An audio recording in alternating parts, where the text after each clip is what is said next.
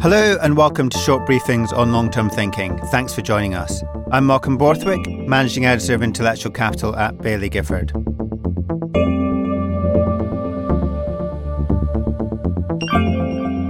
There are lots of reasons not to invest in Europe. Its economic growth is uninspiring, and much of its stock index is made up of bureaucratic corporate dinosaurs. Also, Europe lacks the disruptive tech and social media companies found in the US and China, such as Apple, Facebook, and Tencent. So, what's the attraction? To find out, I'm joined in our Edinburgh studio by Stephen Paice, Joint Manager of the European Fund. But before we start the conversation, some important information. Please remember that, as with all investments, your capital is at risk and past performance is not a guide to future returns. Stephen, why invest in Europe? Well, firstly, thank you very much for that lovely positive introduction to Europe. Um, hopefully, we haven't scared everybody off, but I, I think it's a, a, pertinent point that um, the sentiment just now in Europe is just so negative. It's as negative as I've seen it for almost a decade. I was at a conference um, at the start. There was a, an online poll or an electronic poll, and the kind of announcer, presenter um, asked all the delegates in the audience which region would they most like to allocate more money to or assets to over the next six months.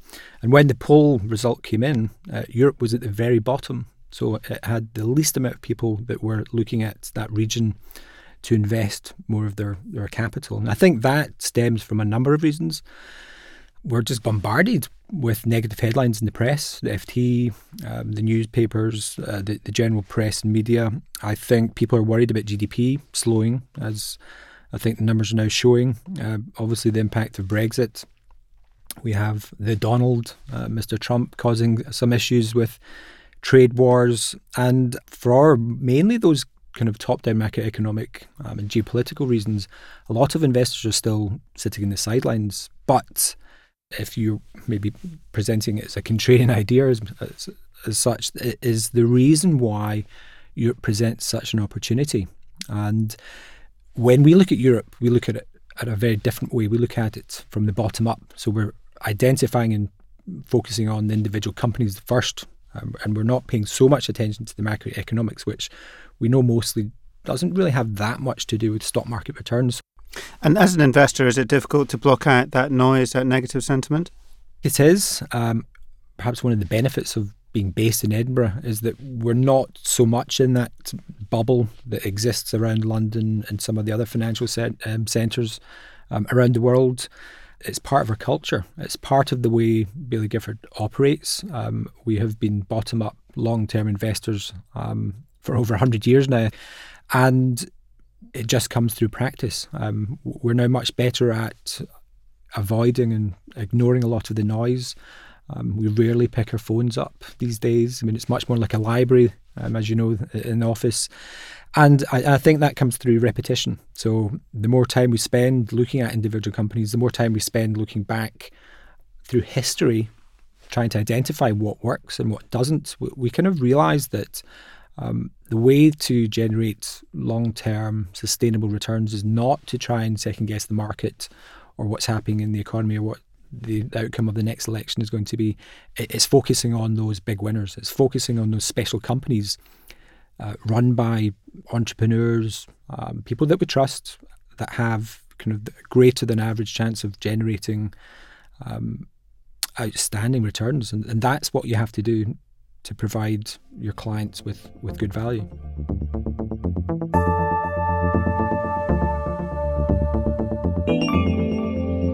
It's interesting you talk about looking back through history because you have done some research into what's made some of the most successful companies in Europe successful, haven't you? Yes. So, again, when we were looking back, um, I mean, the, I think we now know that most of the returns in stock markets and portfolios are generated by a relatively small number of companies. So what we wanted to do was focus on the European market and compare that to some of the other regions that um, create a lot more excitement and optimism, particularly in the US and China and so on. So what we did was we, we looked at um, the European market over the last 30 years.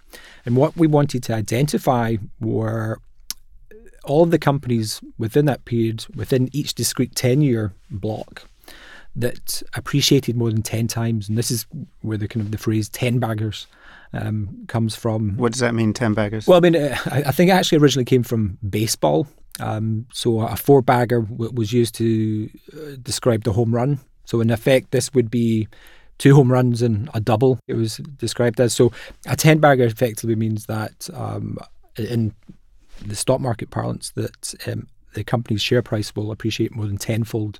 So if you invest a hundred pounds um, over a ten year period, if it was a ten bagger, obviously you'd get a thousand pounds, and that's what we want to identify. I mean, these will be a relatively small subset of the European market, but when we looked at the number, for instance, of companies that um, appreciated more than tenfold, or these ten baggers, the probabilities of finding one of these, let's say, ten baggers in Europe, is pretty much the same as it is in the other markets I mentioned, like the US and China. So this gives you some com- uh, confidence. Uh, it gives certainly us some confidence that Europe still offers those kind of long term bottom up stock pickers a, a, fabulous place to find and invest money.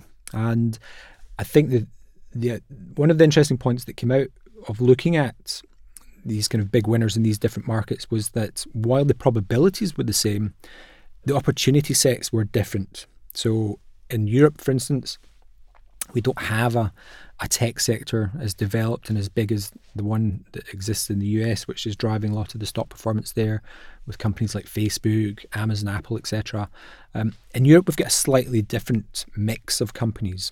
And what we found was that the types of businesses that do well or have done well in Europe um, are typically less glamorous. I think that's probably a good way to describe them. These will be your classic Mittelstand companies in Germany, but typically niche. And that, that's your small, medium sized yeah, these, these are, these are kind of small, medium sized, uh, niche B2B or business to business type companies, which will operate in fairly niche markets or industries. They could be um, chemicals distributors, um, auto parts manufacturers, rubber compounders. I mean, there's lots and lots of these kind of small, idiosyncratic companies that importantly tend to dominate markets.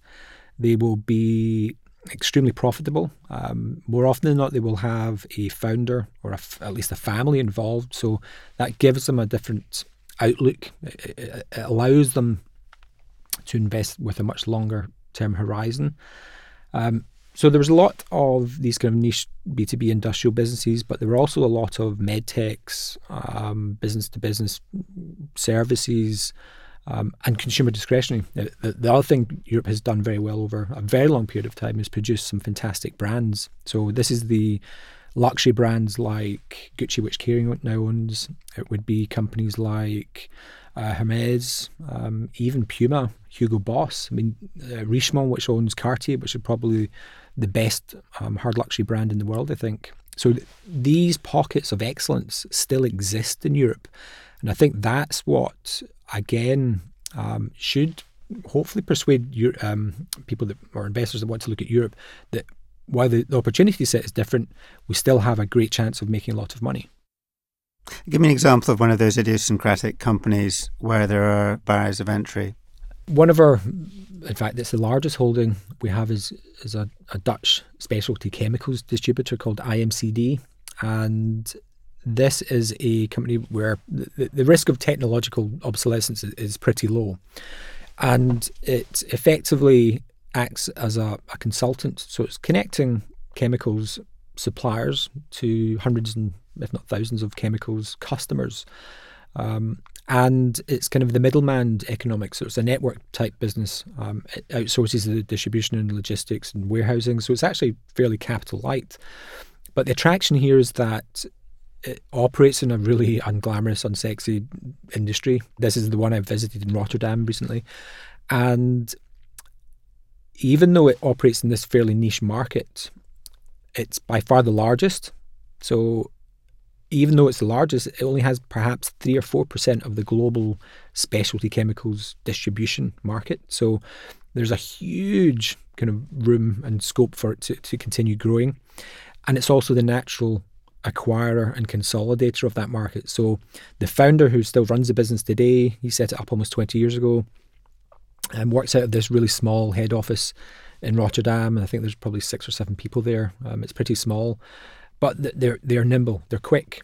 And as they operate in a type family founder type business model, they attract other family founder type businesses who want to sell to them. So their strategy is to buy up all of these smaller um, distributors across the world and slot them into their network.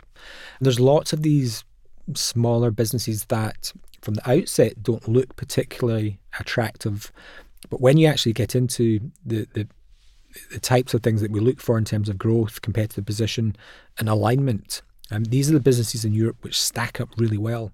And these are the ones we, that we're attracted to. It's not the large banks, it's not some of the larger um, energy companies. That's not our style of investing, and that's not where we think we're able to add much value or where any investors are likely to make outstanding returns.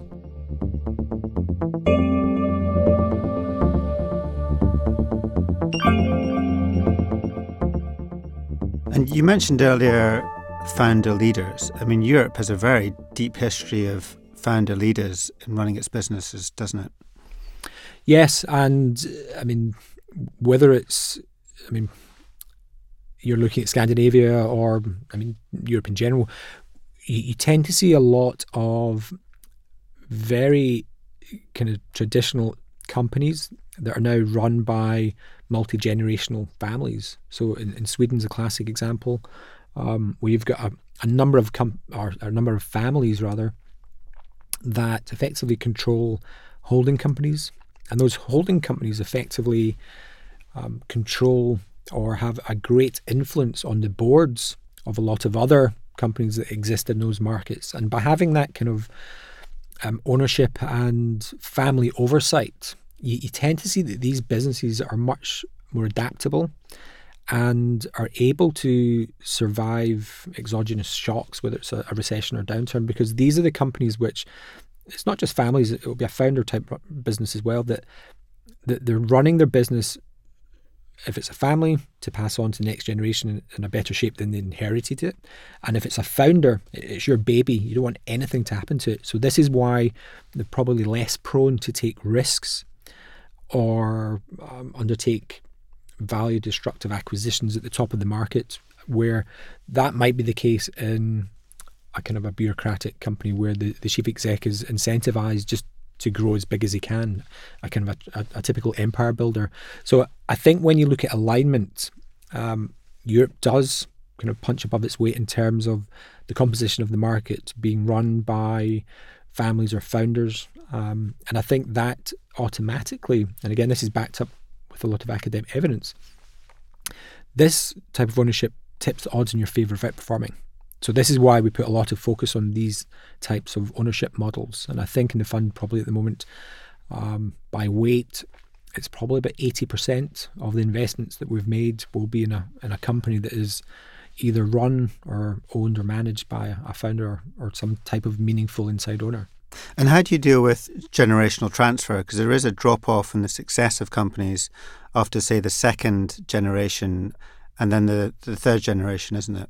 Yeah, I mean, this is the, I think it's called the stupid son syndrome, or even in some countries it's clogs to clogs in three generations. And there is the risk that a, company will be passed on. It's kind of classic nepotism where the, the, the founder will pass it on to son or daughter, and they may not be suitable for running a business. And, and that is something that you need to watch for.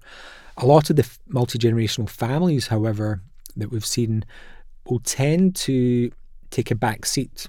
So when the founder maybe retires or moves off the board, the family members tend to then go onto the supervisory board to protect the family interest, and then uh, bring in professionals to actually run the business. So that's how to mitigate some of the, the problems with that. Um, however, that there are examples where the the founder, who's been very successful in his own or her own right, has then passed it on to the son, who's gone on to be even more successful. Um, and I can think of examples like Kingspan. You know, it's an Irish building um, construction materials company, which again the, the son took over and helped internationalize that business and has taken it from strength to strength.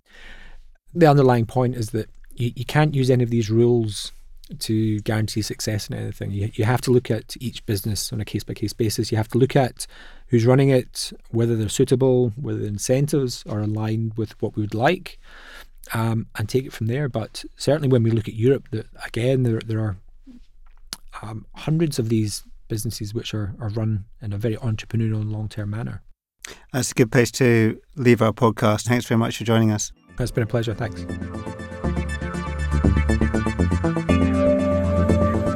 And you can find our podcast, Short Briefings on Long Term Thinking, on Apple Podcasts, Spotify, and on our website at bailliegifford.com forward slash podcasts. We hope you enjoy it and please spread the word. And if you'd like to find out more about what we've discussed in this podcast, you can find Stephen's paper, The Hunt for Europe's 10 Baggers, in the Insight section of our website at bailliegifford.com. And many thanks to Lord of the Isles for the music. Until next time.